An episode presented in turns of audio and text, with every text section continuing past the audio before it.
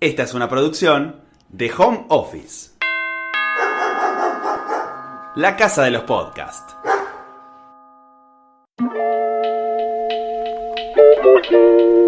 Bienvenidos a Sí o No, el podcast de debate. Mi nombre es Alan Bustamante y con Ausa Benali traemos sobre la mesa todas las semanas un tema diferente para intentar descifrar si termina siendo un sí o un no.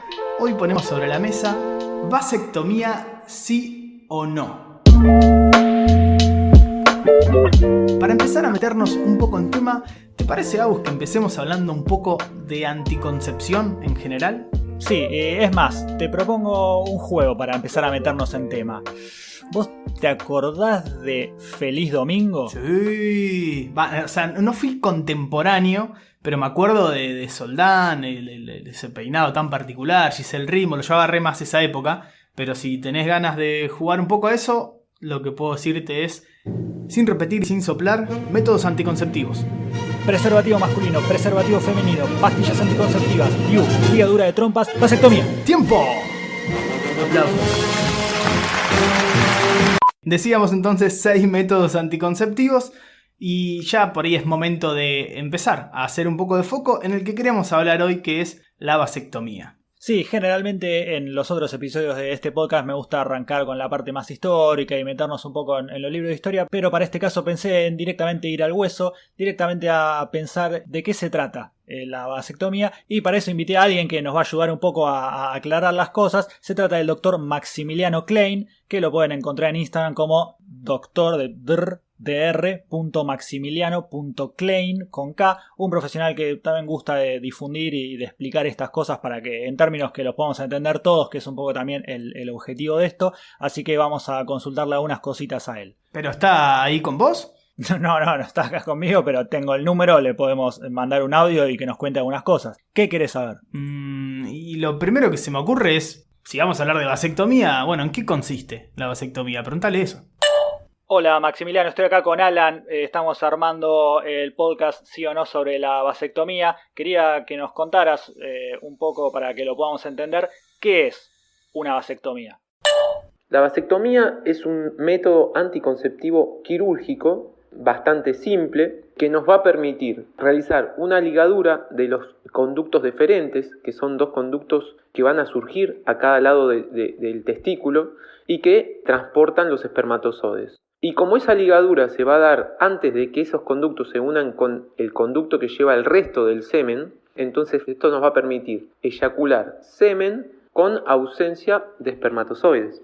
Bueno, ahí tenemos ya un poco de información para aclarar el, panorama y meternos en qué es una vasectomía. También vale agregar el dato de que eh, esta intervención se puede hacer desde los 18 años, aunque bueno, lo más común es que las consultas suelen ser entre los 30 y los 45 años, pero también es importante, por más que quizá parezca obvio, no hace falta haber tenido hijos para hacerse una vasectomía, sino que lo puede hacer cualquiera, vos puedes tomar la decisión de no tener nunca hijos y te haces una vasectomía, o podés decir, bueno, quiero cerrar la fábrica y te haces una vasectomía después de haber tenido X cantidad de hijos, y en cualquier caso está bien, el único requisito es tener 18 años. Vale aclarar, Agus, también que si bien es a partir de los 18 años, como cualquier intervención, por más mínima que sea, hay que firmar la autorización de que estamos de acuerdo con lo que pueda llegar a, ocurrir en la intervención, por más que no sea tan riesgosa. ¿Se te ocurre algo más que le podamos preguntar a Maxi ya que lo tenemos? Sí, dale, vamos a meternos directamente en la operación entonces. Queríamos saber también cómo es la operación en sí. También un poco qué pasa con el posoperatorio, si es doloroso y cuánto tiempo tenemos que esperar desde la intervención para volver a tener relaciones sexuales. Bueno, la técnica quirúrgica es muy sencilla y por lo tanto se está multiplicando las consultas por vasectomía y eso es debido a la técnica prácticamente porque hay una gran diferencia con lo que es la ligadura de trompas en la mujer donde ya es una técnica con anestesia general donde hay que ingresar a la cavidad abdominal para llevarlos a cabo en este caso, la técnica es mucho más sencilla porque es más superficial, vamos a decir. Tenemos el escroto, ¿sí? que es la bolsa que envuelve los, los, testículos y a través de allí vamos a identificar el conducto que se va a tocar como si fuera un, espagueti a través de la piel y lo vamos a llevar hacia la superficie y mediante una pequeña incisión, en algunos casos, en otros casos son tomados con, con pinzas y directamente no se usa bisturí y lo, la llamada técnica sin bisturí, pero en fin, la técnica es la misma, es, es llevar hacia la piel el conducto deferente y cortarlo y ligarlo. ¿sí? Es una técnica que se puede hacer con anestesia local, aunque también puede hacerse con otro tipo de anestesia, eh, según lo que charlemos con el paciente en la consulta previa.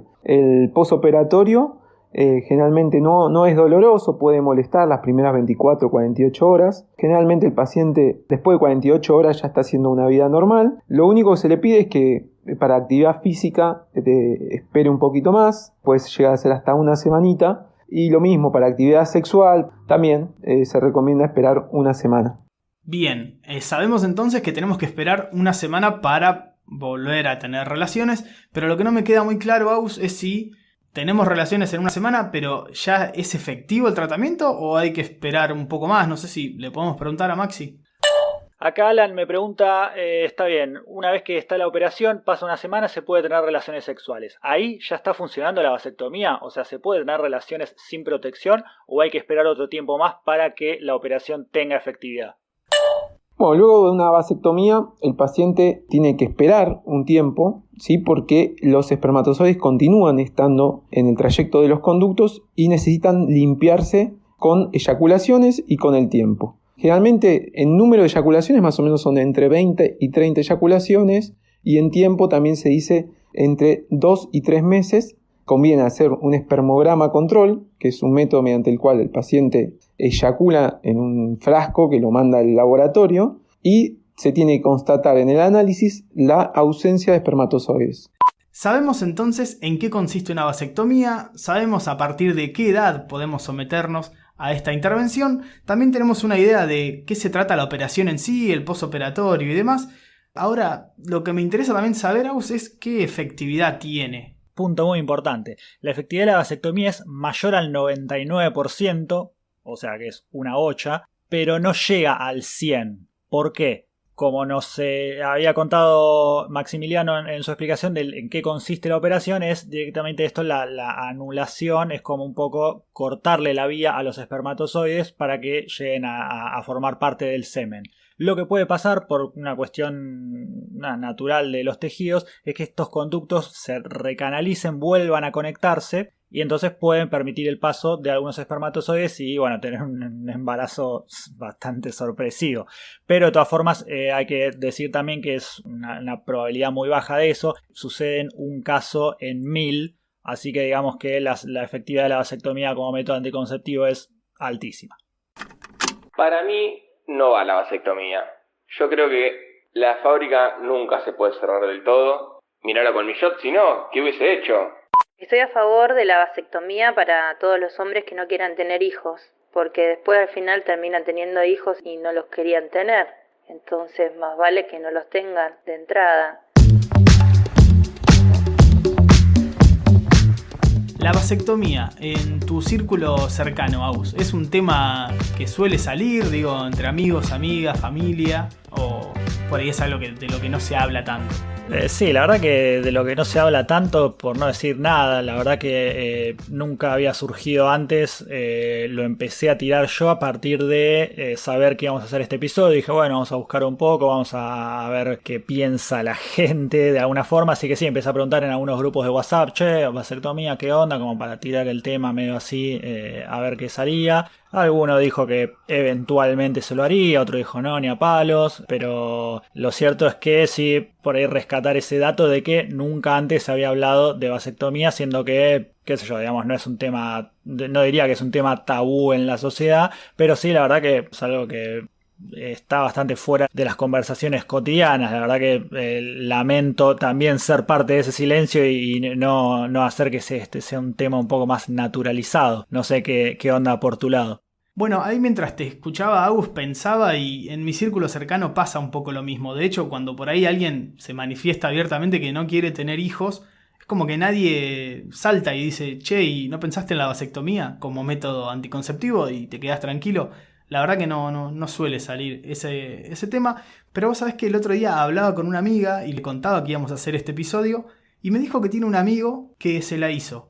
Me pasó su teléfono, él está al tanto que por ahí le íbamos a escribir. Se llama Jonathan, me dijo decirle el negro. Así que por ahí nos podemos sacar algunas dudas con él. Porque si bien nos quedó la parte de Maxi, que nos daba toda la información así estrictamente, me da un poco de curiosidad lo que fue para él la experiencia de usuario. A ver, bancame que le pregunto algo. Negro, ¿cómo estás? Te hago una consulta respecto a la vasectomía. Una vez que vos consideraste a la vasectomía en sí como método anticonceptivo, ¿qué fue lo primero que hiciste? O sea, tanto de información, eh, ¿cómo supiste si, no sé, si la obra social te lo cubría, no? Contame un poco de eso.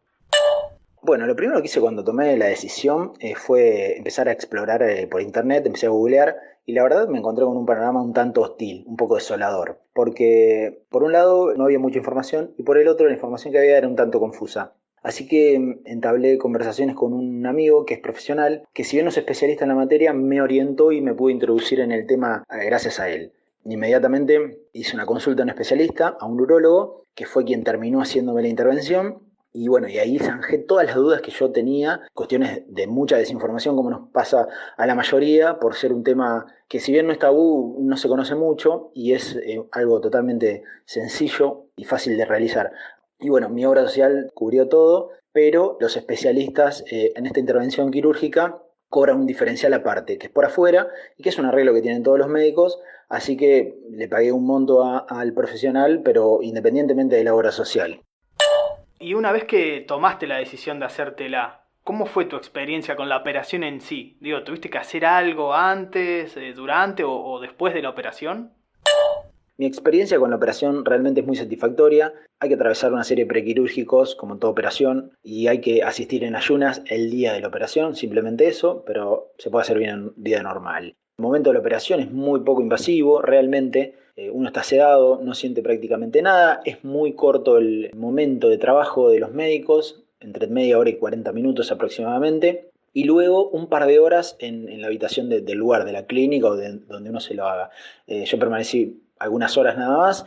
Ese mismo día, eh, a la tardecita, ya, ya me pude ir a, a mi casa y durante esa semana hay que tener cuidado con no hacer esfuerzo físico no levantar cosas con peso, simplemente eso. Puede haber alguna molestia eh, en los testículos, pero la verdad que no es nada alarmante, digamos. Y luego a la semana a uno le quitan los puntos y simplemente ya está, vuelve a ser vida normal.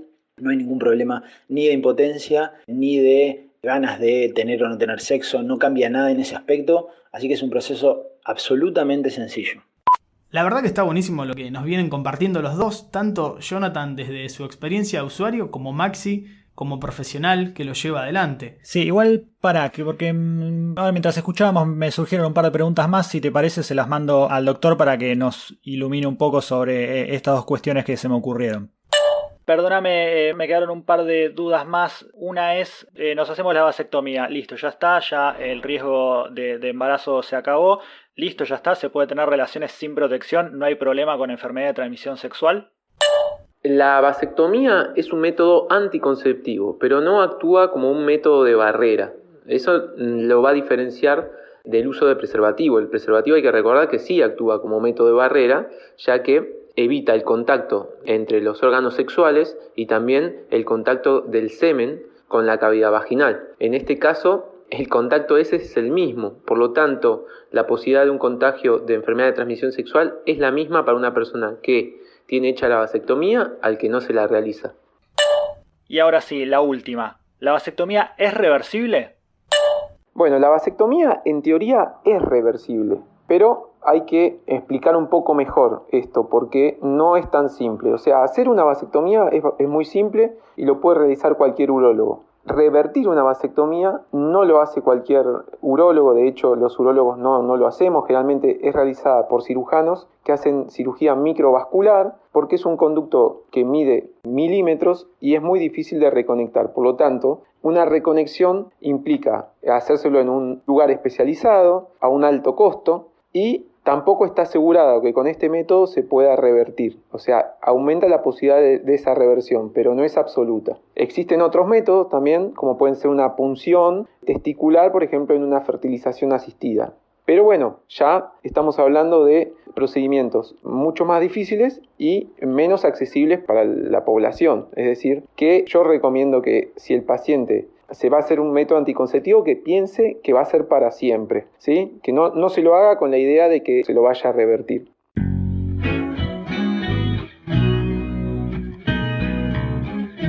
Bueno, casi llegando al cierre de este episodio, no nos podemos ir sin, de mínima, preguntarnos entre nosotros, Agus, ¿vasectomía sí o no? Bueno, no sé si ahora. La verdad que eh, de todas formas todo lo que hemos escuchado, todo lo que hemos investigado para esto me lleva hacia ese lado. Quizá me falta como un, empujoncito para animarme.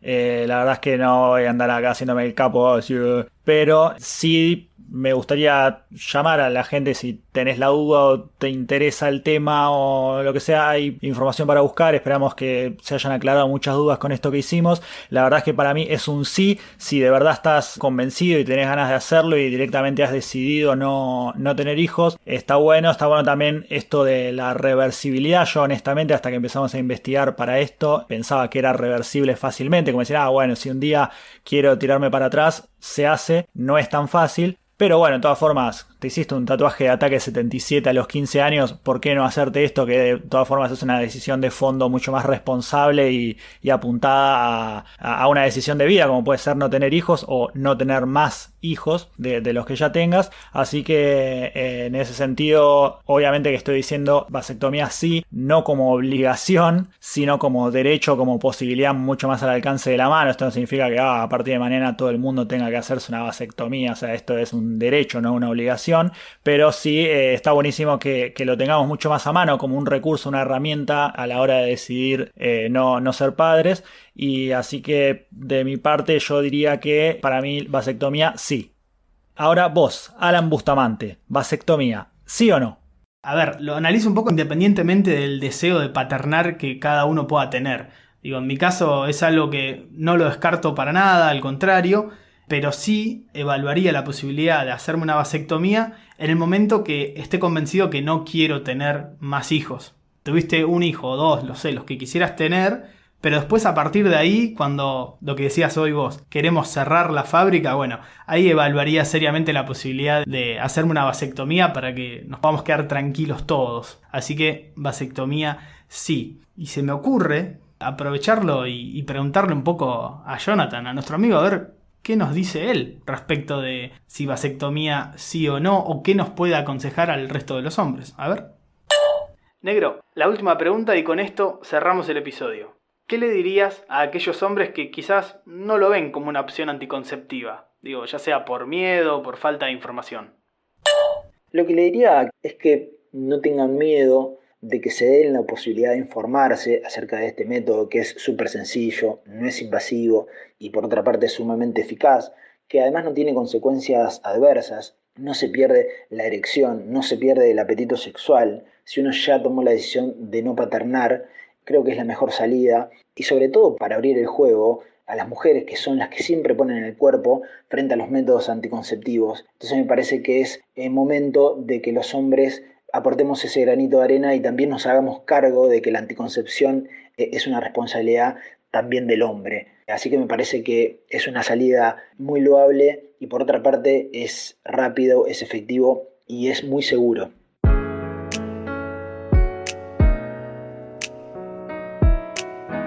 Esta fue una producción de Home Office. Encontranos en Instagram como Home Office Podcast.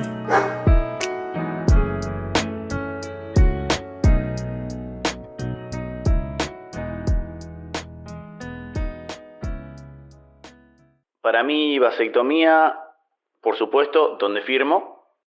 Si te gusta lo que hacemos, puedes ayudarnos. Si nos escuchás por Spotify, podés seguir el canal. Y si lo haces por YouTube, suscribirte. También podés invitarnos un cafecito desde 50 pesos o hacer tu donación a través de PayPal si estás fuera de Argentina. Cuando nos compartís y recomendás, no solo difundís lo que hacemos, sino que nos das un lindo mimo al alma. Gracias a todas estas acciones, vamos a poder seguir haciendo más y mejores podcasts.